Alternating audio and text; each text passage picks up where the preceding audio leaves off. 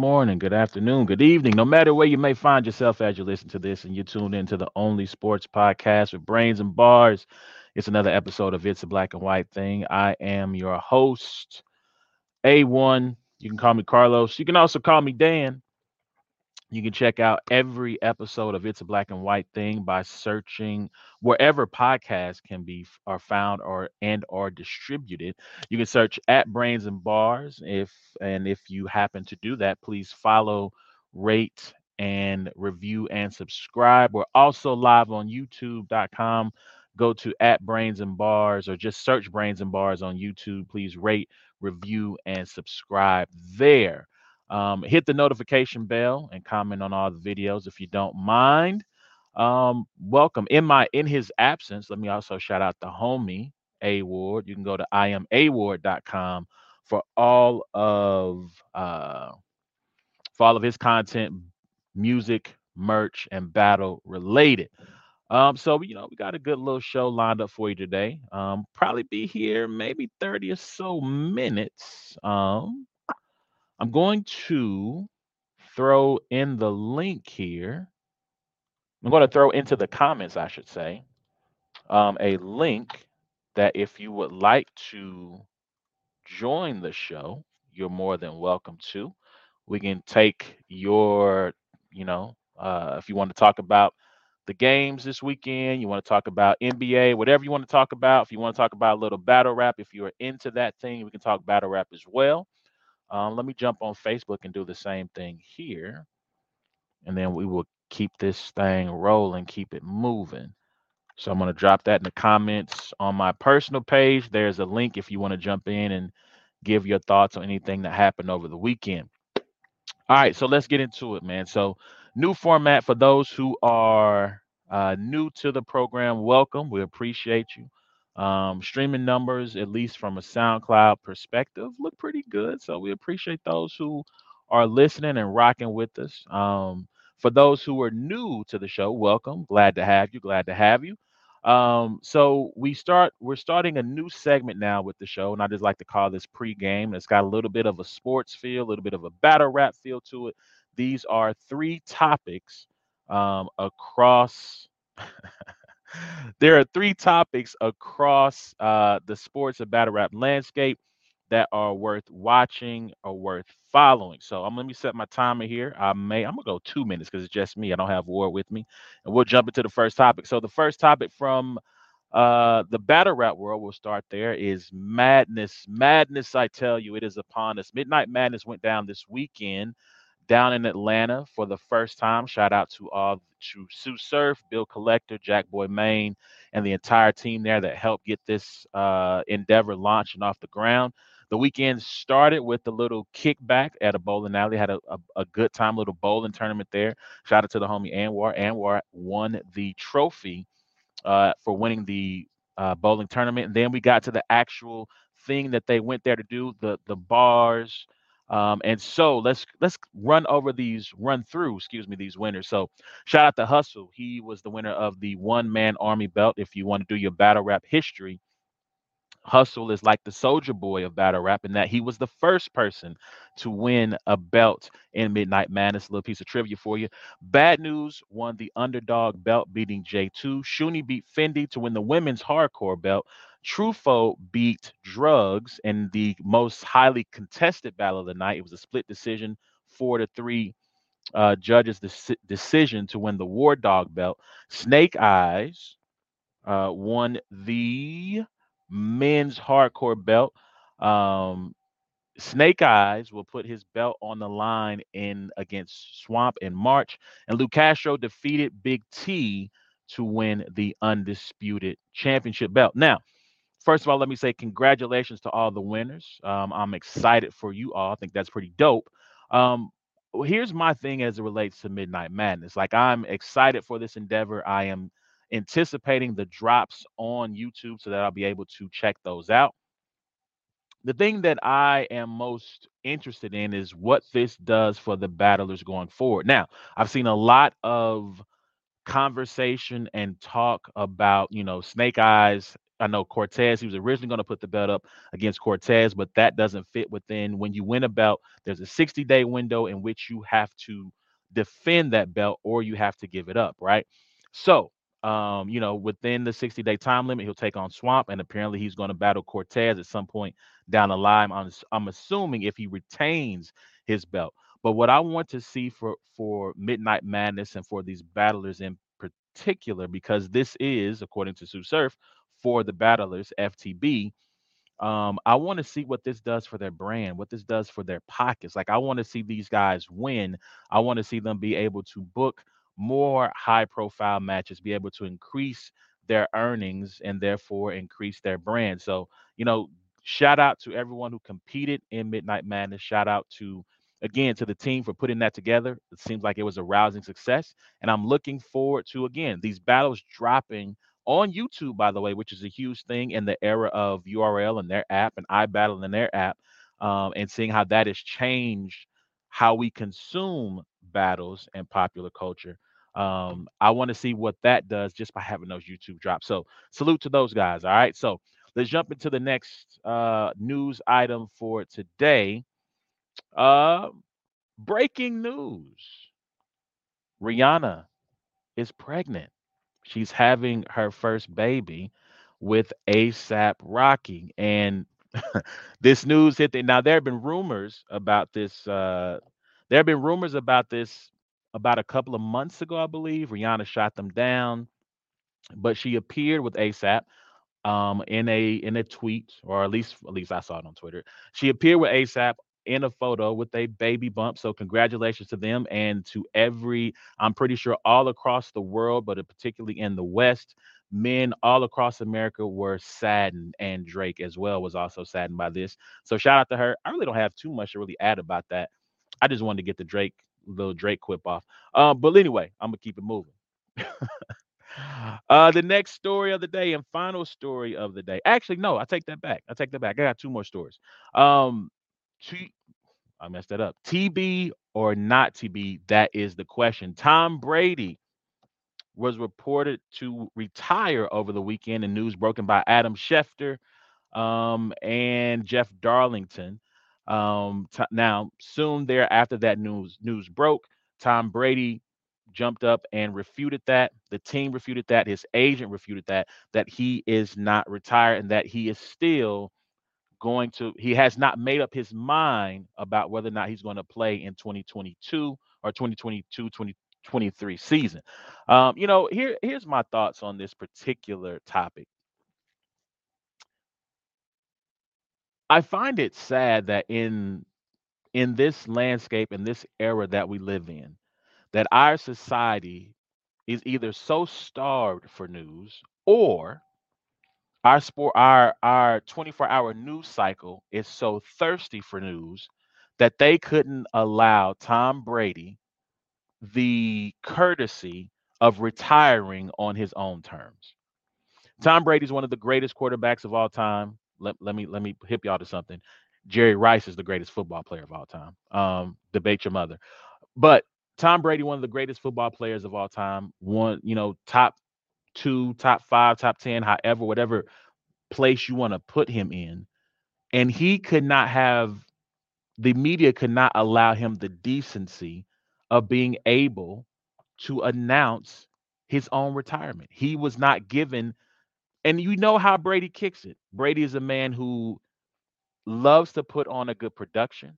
I'm pretty sure his announcement was going to be some five minute video, probably with uh, opponents, uh, teammates, both past and present, maybe speaking about this. Maybe his family might be involved in this video. We know how Brady gives it up, and the fact that he wasn't allowed the the opportunity to put together a pre a pre-produced package that would allow him that would allow him to be able to get his announcement out the way he wanted to. That made me a little bit sad, man. Um, I'm a t- I respect Tom Brady and his talent. I'm a it frustrates me to the way that he is covered. I feel like he is overpraised. He's not overhyped, he's overpraised, and that then annoys me. but he is someone who has earned that type of praise, that type of respect, that type of adulation from media journalists and fans.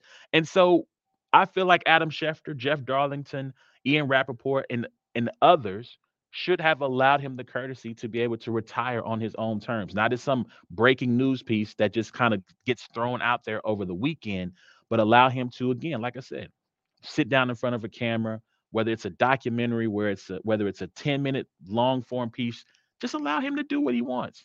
Um, although I would love it if he just decided to come back and play for another season, simply to spite Adam Schefter and those who reported it. So um, speaking of Michigan men, Michigan men no more. Jim Harbaugh is reportedly is reportedly um, in pers- he's met with the Minnesota Vikings and he is reportedly interested, intrigued, I believe is the word used in the tweet, by that job.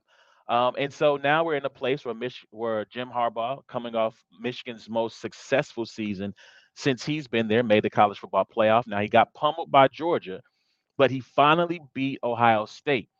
Um, and I think that would be interesting for Jim. Now, the issue with Jim Harbaugh has been is that he wears out his welcome, right? This was kind of reported when he left Stanford. When he left the 49ers, it was reported that he had also worn out his welcome there. And so I thought that college football, especially returning back to his alma mater, made the most sense for him because one, it's hard to wear out your welcome, one, at your alma mater. Two, um, it's hard to wear out your welcome because students, student athletes are the are not there long enough for you to grind them and get on their nerves. Right? They're cycling out every three to four years. Um, they're cycling out every three to four years, and so they're not there long enough for you to wear them down into the ground. And because you have so much power, you're able to even if someone doesn't like you, if you're getting on people's nerves, they don't have the leverage to push you out the door. If I'm Jim Harbaugh, I would stay at Michigan. You're coming off your most successful season ever. Um, while you're there, you've beaten Michigan State. This has caused a little bit of a bump in recruiting. Continue to ride that wave and stay at a place where they're not going to fire you. He could go 10 and 3 this year and I think his job is safe. He could go 10 and 3 the next couple of years, and his job is safe. Uh, so let me know what you guys think about that. You can hit us up by going to at Brains and Bars on Twitter, Facebook, or Instagram and uh, giving your take on those topics. What do you think about Rihanna getting pregnant? Do you think you were going to be the person who was going to get Rihanna pregnant? Because I don't think you were. Uh, what do you think about Mich- about John Harbaugh going potentially leaving Michigan? Tom Brady, will he or will he not retire? And if you're into battle rap, what do you think about Midnight Madness, the results from the first ever Midnight Madness, and what matchups would you like to see on Midnight Madness? Listen to Vita. Momentum is not a thing in sports. Um, I'm, I'm not going to unpack all of that right now. We can do that at another time, but momentum in sports is not real. Hey, can't miss what you never had, I guess, my man. But all right, yo, let's get into the main topic for today. NF, NFL Conference Championship weekend just went down. Two closely contested games, two interesting games. Um, I'm going to start in the NFC first because one, that's my turf. I'm a San Francisco 49ers fan. Um, and then we'll get into the hometown Kansas City Chiefs in just a second. So before I get into um, the breakdown of this game, I want to bring up because I feel like this tweet encapsulated both games, right? So as I get ready to talk about the San Francisco 49ers versus the uh, Los Angeles Rams, there's a tweet from MC Reach. Um, MC Reach is a dope local artist here in Kansas City. I know he's also contributed at times for Arrowhead Pride, uh, but he had this tweet. Now it's related to the Chiefs, and I won't read the entire tweet until I get to the um, portion until I get to talking about the Chiefs. But one of the things statements he makes in this tweet is winning is a fragrance that masks a bad smell. All right, so I'm going to read that again. Winning is a fragrance that masks a bad smell, right? So I want to bring up that part of the tweet as it relates to the San Francisco 49ers. Now, first of all, congratulations to the Los Angeles Rams. They did what they had to do. They they tweeted it out several times when they made trades for Von Miller, for OBJ, that they were all in. Getting Matt Stafford, they're all in. They push all their chips in the middle of the table. Um, they said forget them kids when it comes to those first round draft picks. I don't think they've had a first round draft pick in about five or six years. They won't have one this year or I believe next year um, in their trade for Matt Stafford. But as it relates to the San Francisco 49ers, people who know me know I am not a Jimmy Garoppolo fan. If you know how I categorize quarterbacks, I talk about quarterbacks in the certain and I put them in tiers. There's your elite guys. We're talking about your Mahomes, your Allen, your Brady's, your Rodgers. They're good quarterbacks. Like I thought Kirk I think Kirk Cousins was a good quarterback this year. Right? It didn't always work out for them. Obviously, with their win-loss record and not making the playoffs, but I thought he was good this year. Um, I think Justin Herbert is a good quarterback. I think Derek Carr is a good quarterback. And then you have the the mediocre tier and then the bad tier. Now the bad tier are quarterbacks, you know, Zach Wilson. Um, trying to think who else will fit in that bad tier this year. Um, I don't want to. I'm, I'm going to pick on rookie quarterbacks, but I'm thinking of Trevor Lawrence was not especially good this year. Um, I don't think Jameis was especially good this year. Um, so those Baker Mayfield, shout out to to Tavita, Sam Darnold, bad quarterback this year. But then you have the mediocre quarterbacks. And see, in my opinion, of all four tiers, having a mediocre quarterback is the worst quarterback to have. It's the worst type of quarterback to have. Why do I say that? Because a mediocre quarterback will play just well enough, just well enough at times to give you the hope or or the idea that he is actually decent. But then will turn around and play so badly that it completely torpedoes any chance your team has to win. And that is what Jimmy Garoppolo is. He's a mediocre quarterback. He will give you the occasional half where he plays well. He might give you at the end of the game when you need a drive, he might give you a drive like week 18 where he drives them down to send the game in the overtime or the division round against the Packers where where he does nothing for four quarters and then is able to to connect on two passes that gets you to the NFC title game, right? Um, I think Jesse used that word on purpose. A lot of momentum that Jim Harbaugh is leaving, but I believe it when I see it. We'll see.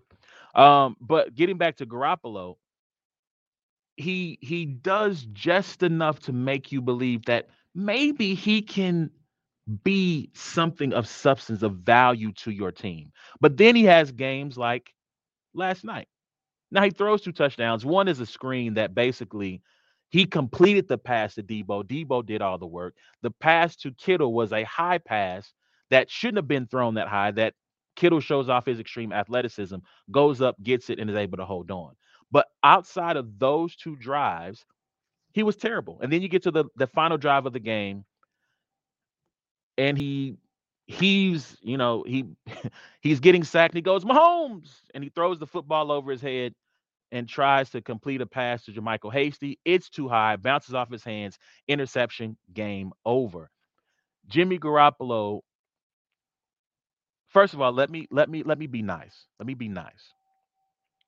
Jimmy Garoppolo was a quarterback who helped turn around the Niners franchise regardless of how much he was a part of that, how much in terms of his production, in terms of what he brought to the table on the field, I'm not here to debate that piece of it. He was the quarterback that helped them turn their record around, make a Super Bowl, you know, make it to an NFC title game this year, right? And might I admit and add, for three quarters, he outplayed Patrick Mahomes.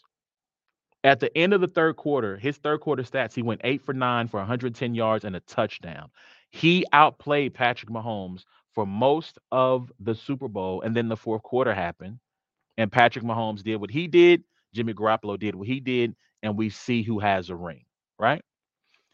That being said, Jimmy Garoppolo is not to be trusted. He is a mediocre quarterback. He is not a good quarterback he was done no favors by his head coach, who I've had a little bit of a love hate relationship with. I went off after the game, after the Cowboys game, because I thought that he mismanaged, Kyle Shanahan mismanaged that game to the point to where they almost lost it, right? I thought he mismanaged it that poorly. Um, and so fourth and two, I I've talked about the fact that there is a need for a Madden game coordinator with head coaches. Someone who's played 10,000 hours of more of Madden, who's been in these pressure packed situations where you have to make split decisions because the clock is is working against you, right? I feel like a guy like Kyle Shanahan not only needs maybe a Madden game coordinator, if not a Madden game coordinator, kind of a, of a common sense, like read the room guy to talk to him and say, Hey, Kyle, it's fourth and two. You're up by three. Your defense has been getting shredded. Now, it hasn't resulted in points, right? Missed field goal from the Rams. They had two touchdown passes that that uh, Ben Skowronek and um, Cooper Kupp dropped that should have been touchdown passes. You've been skating, your defense has been skating by all game long, and somehow you're up three, right? You're up three. At this point, you have got to go for it on fourth and two. Pick out whatever play call you want. Pick out your best pass play because the run game wasn't working. Shout out to my homie Jesse. He says my son calls out uh, calls stuff out all the time based off video game situations. It's a simulation. You're you're you're it's a simulation, and that simulation can prepare you for a real life experience, at least in terms of providing advice, right? Right. Maybe not making the right play call, but at least providing a little bit of advice for a coach who may not be able to see the forest for the trees. And so Kyle Shanahan in that moment, fourth and two, you've got to understand that your your defense is holding on by the skin of its by the hairs on its chinny chin chin. Your quarterback, while uh, as unpredictable as the Missouri weather, right? You've got to give him an opportunity to put this game on his shoulders. It's a fourth and two is an advantage for your quarterback. It's not a disadvantage because the Rams have to play the run, they have to play the pass, right? Give him an opportunity to make a play and keep that drive going. Maybe you end up with a field goal, maybe you end up with a touchdown, and maybe you don't win the game, but you at least put the Rams in a precarious position if you're able to put some points on the board. He doesn't do that. They end up coming down, tying the game, taking the lead later on, they lose. And it's a game. The Rams were a better team. Like I want to say that the Rams were a better team, but Sean McVay almost single-handedly outcoached Shanahan in being a bad coach, risking timeouts, um, going for stupid challenges. Um, the challenge with Stafford was ridiculous. He was short. You saw it from the jump. You didn't need to do that. The fumble, risking it there, not having any timeouts with the majority of the fourth quarter at your disposal, crazy. So I mean, again, shout out to the Rams. Their players came to play. Their defense shut down the running game, and if you shut down the San Francisco running game and you make it a Jimmy Garoppolo game, your chances of winning increase exponentially. Um, but Sean McVay has got to clean up some of his coaching mistakes, some of his coaching blunders, because while we'll talk more about the Super Bowl next week, in my right now, I would say the Rams should win this game and they should win it comfortably. But if you if you have those same coaching blunders that you had against the 49ers, the Bengals are a good enough team to make you pay for it, as you saw. Um, and and with this, with this, shout out to the homie Jesse. He said three of the four coaches in the NFC West look like frat bros that are going out drinking after the game. Yeah, I mean, this is what happened when you hire younger guys. And I know I've seen some of my homies here who root for the Chiefs feel like that maybe younger coaches are needed for their coaching staff. And I'm like, yeah, you know, younger doesn't always equal better. Um, as we've seen just from the decisions that have been made from young coaches across the league this year, Zac Taylor and his gambit and his gamble um, against the Chiefs in that in the week 8 17 game where he kept going for it on fourth down and, and he got bailed out by penalties but that was almost a disastrous situation where they didn't get an opportunity to win the game because he kept going for it. Um, the young man who coaches the Chargers, whose name I'm I'm blanking on uh, right now. Um, let me look that up real quick. But he kept going for fourth. I feel like he was uh, he's a he's a guy who played a lot of Madden, but he is always go for it on fourth down guy. Um, man, I'm blanking on his name. Brandon Staley. Brandon Staley was a guy who was to me was too aggressive in going for it on fourth down. Sean McVay, I feel like can be a guy. Uh, shout out to the homie Tavita. He says, as a person who has Matt Rhule, I would gladly take Andy off Casey's hands. Listen, again, younger does not always equal better. Brandon Staley, I felt like was too aggressive in going for it on fourth downs, and he cost his team a playoff spot by being too aggressive. By contrast, here's my concern with a coach like um, Kyle Shanahan. My concern with a coach like Kyle Shanahan is that he can be too conservative to the point where it will not matter who he has on his team. You could give him Patrick Mahomes, you could give him Patrick Mahomes, Cooper Kupp, OBJ, Deebo, Derrick Henry in the backfield, and give him an all-world offensive line. Right? And if it's fourth and one on the opponent side of the field, up three, defense has been struggling, and you need to keep your offense on the field and keep the, the defense off, he'll punt. He's that conservative. And my concern is, is that it will not matter what personnel he has on his team, what superstars he has on his team, that they will not win because his decision making as it relates to those type of calls will always be lacking. Homie Tavita says McVay is the guy who has a charger in high school and has to do donuts every day when he leaves. we get it, my guy. We get it. I I actually agree with that. Sean McVay is, yeah, it, he he he like he's drinking. He pours Red Bull in his coffee. I, will put it like that when it comes to Sean, Sean McVay. But shout out to the to the Rams, another team playing a home Super Bowl, and we'll see what happens to them in a couple of weeks. So let me know what you guys think about the NFC title game. You hit us up by going to at Brains and Bars on Twitter and Facebook and IG. So let's jump into the hometown Kansas City Chiefs. I had a um a coworker of mine. Uh was this Friday. She messaged me, sent me an email, and in the email she goes, you know, she made this statement about, "Hey, the Chiefs are going to the Super Bowl. Chiefs are going to the Super Bowl." and I said, "Hey, I'm confident. I feel I, I picked the Chiefs to win the game. I, I said I feel confident that the Chiefs will win the game. However, don't count your chickens before they hatch. She replied back to me with a GIF or GIF, depending on how you want to say it, of Travis Kelce laughing. And she's like, Yeah, right.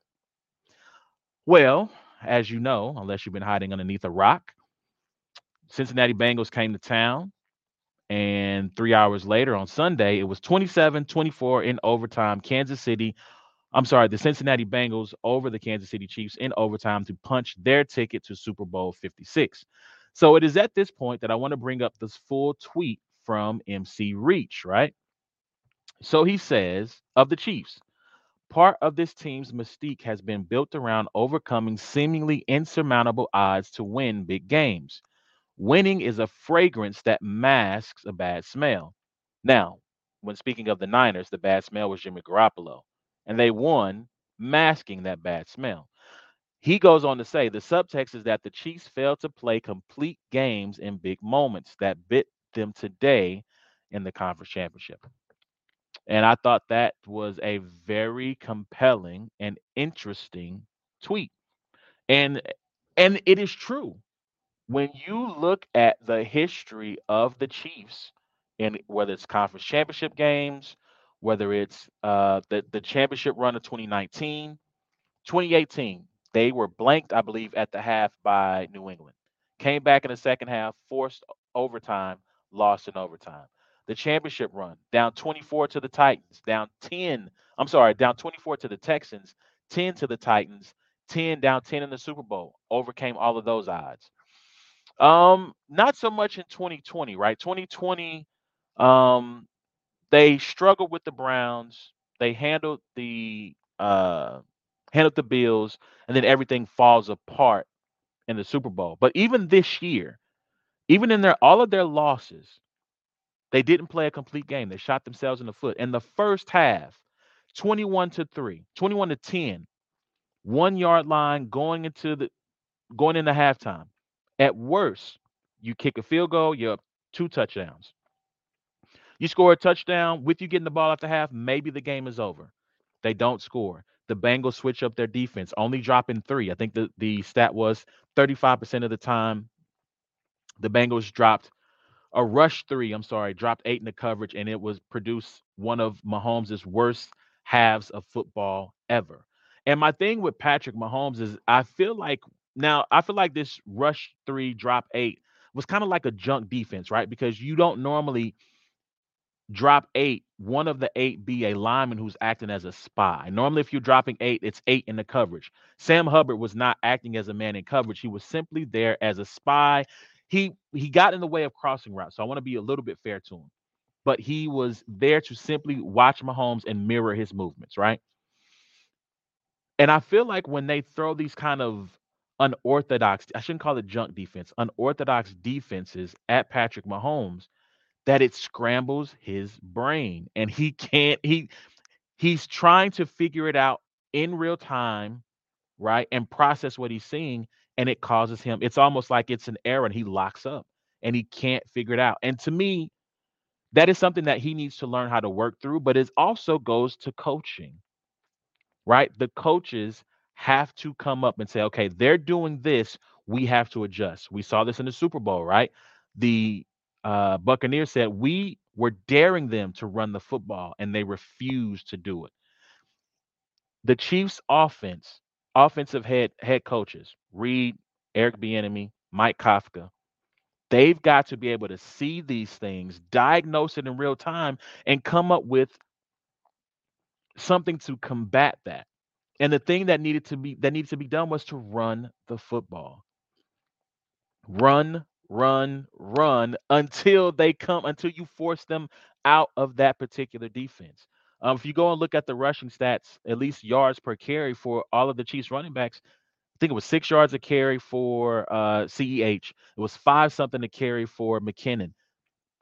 There's no when you have those kind of numbers, that means first down, you're second and four or second and five, and then you're picking up the first down, or if you run it again, Make them prove that they can stop the run if they're going to drop that many people in coverage. Call a draw play. Do something other than Mahomes go back, scramble around, make something happen. And listen, I get why. I get why you would do something like that because you have the Steph Curry of the NFL right? So my my uncle said Mahomes is trying to do too much, and I said, listen, you may be right about that, but I will live with Patrick Mahomes trying to do too much versus just about any other quarterback in the league. Because when Mahomes does too much, it leads to something special. It leads to points, it leads to touchdowns, right? But winning is a fragrance that masks a bad smell. And when it comes to this team, they can get intoxicated on, well, Patrick will make something happen.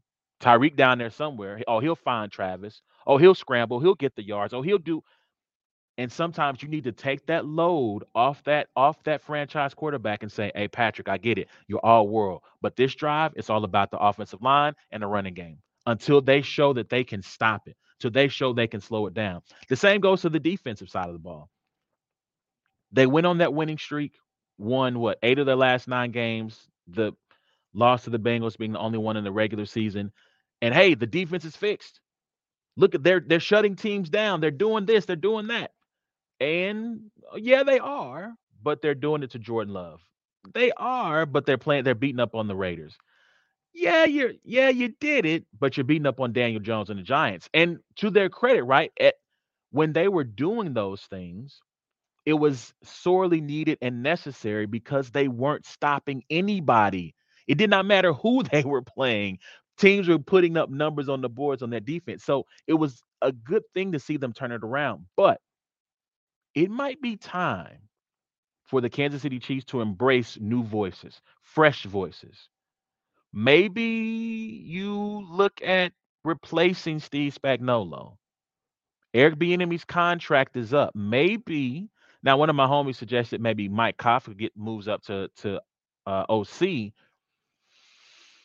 but is that really a fresh voice, right? Because he's he's with been within the program. And listen, NFL programs are like they run off clockwork, right? Like they don't like change. They don't like making major changes. However, you watch this front office do that.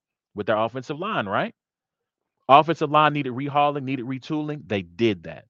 Maybe it's time to embrace that same thought with the coaches.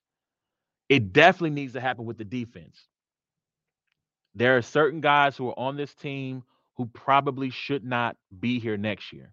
If you, li- if you listen to Honey Badger talk, he's not. I think he's already embracing the fact that he will not be here next year because I don't think they're going to offer him a contract. Or if they do, it won't be a contract to his liking. But winning is a fragrance that masks a bad smell. And this team consistently throughout this year, when they faced the best teams, when they faced the Bills, when they faced now the Chargers, they didn't make the playoffs, but they're a good team. When they faced the the Bengals twice, a 14 and an 18 point lead blown.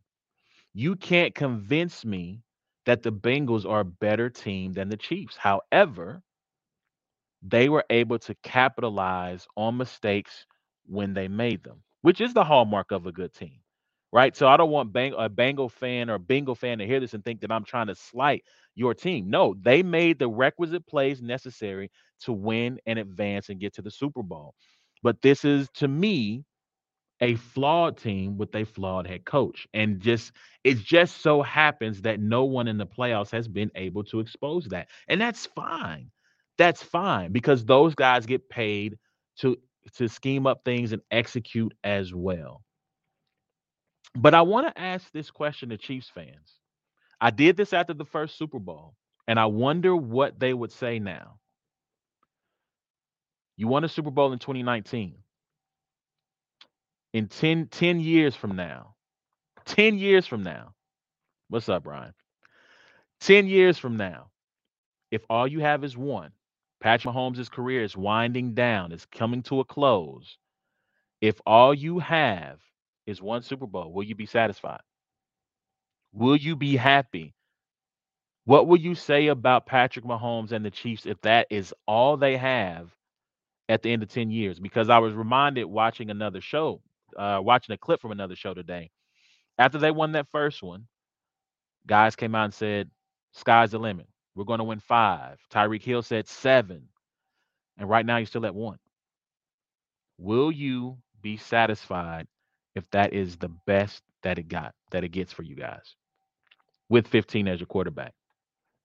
Now, with that being said, I was hoping to have this little bit of monologue after the Chiefs won the game.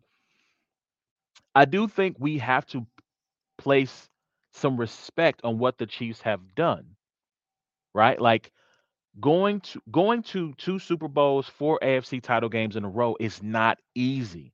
If anything, this playoff run that is concluding in a, a Super Bowl between two four seeds should let you know that winning is hard. It is not is not as such it's so easy as oh god here come the here come the chiefs offense. Oh god there's aaron rodgers. Oh man there's brady. Game over. It's not so simple as these guys show up and the other side wilts and simply quits. It takes hard work execution and a lot of luck to go your way to win a championship. And so i hope that not only chiefs fans but that nationally, people put some respect on the Chiefs' name for what they've accomplished in this short four years and counting. Because this team, even though they're going to look differently than they did next year than they did this year, could still be, they're probably going to be the Vegas favorite to win the Super Bowl next year. If they're not the favorite, they're going to be top three to win the Super Bowl next year. Why? They have 15. They still have 10. They still have 87, right?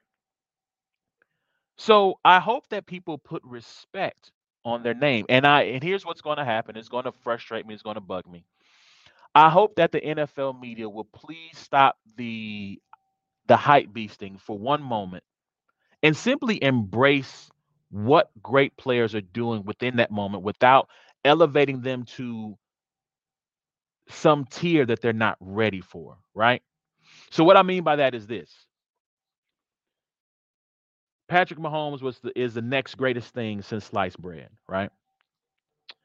Um, I've already heard Joe Burrow. Shout out to him. He was he was clutch in the second half.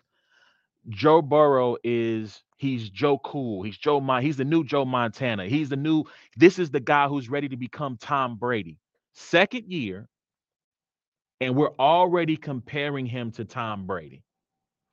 Slow it down. Mac Jones. When Mac Jones was drafted, Mac Jones is the next Tom Brady. When they went on that seven game winning streak, he's the, they got their Brady. They they found their Brady. Then he gets smacked in the playoffs by the Bills, and all of a sudden, well, Mac Jones is just a guy, right? He's not. He's let, let's let he's not Brady. He's just a guy, and I'm not sure that maybe this there's a ceiling already over the Patriots' head with this guy.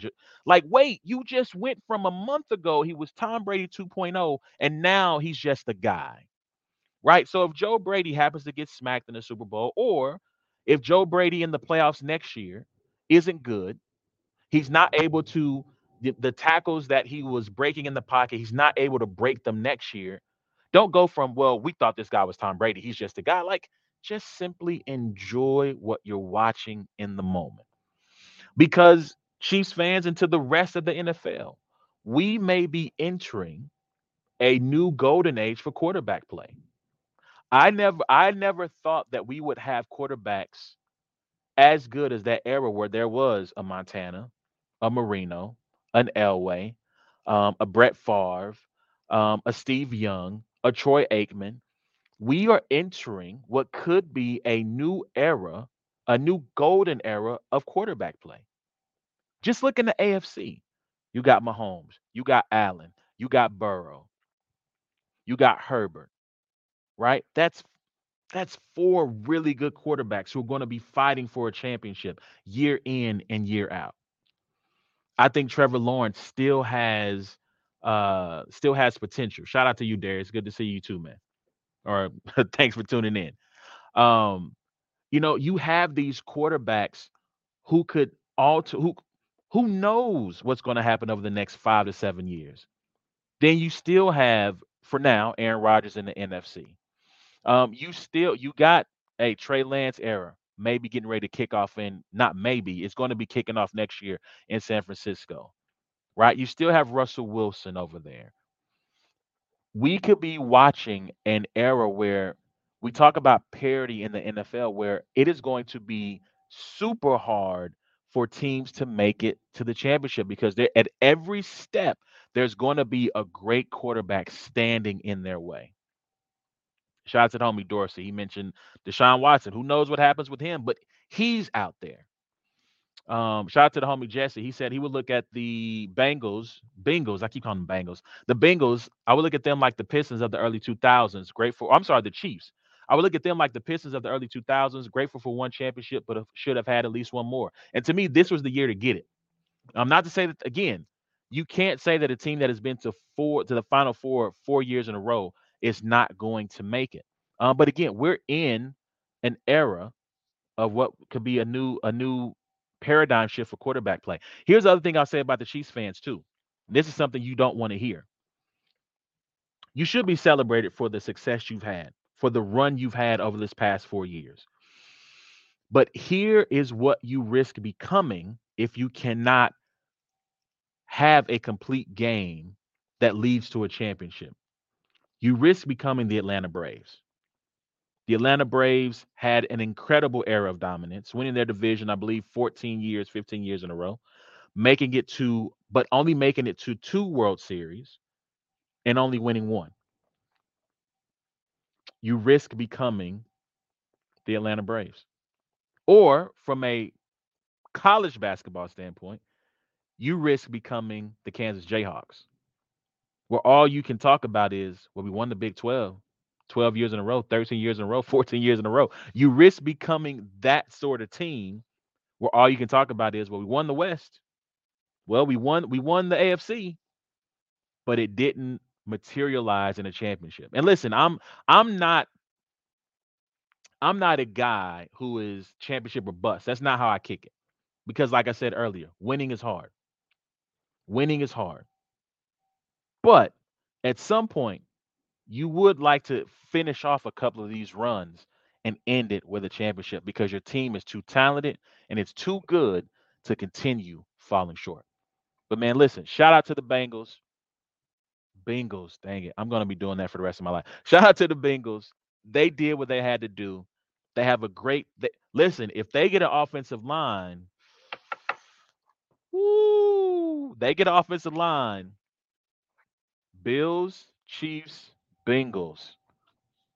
It's their world, and everyone else is going to be fighting to get above those three teams. That's if the Bengals can get that offensive line. But let us let me know what you think about that, man. Um, that's my time. I appreciate y'all joining in. Um, you can hit us up by going to Twitter, Facebook, YouTube, um, IG. I'm sorry, searching "It's a Black and White Thing," commenting on, on everything that's happened in the world of sports. Uh, we'll be back next week. A Ward will probably be back with me next week. We'll be breaking down everything related to the Super Bowl. Until next time, it's been a black and white thing. Until next week, y'all be easy. Peace.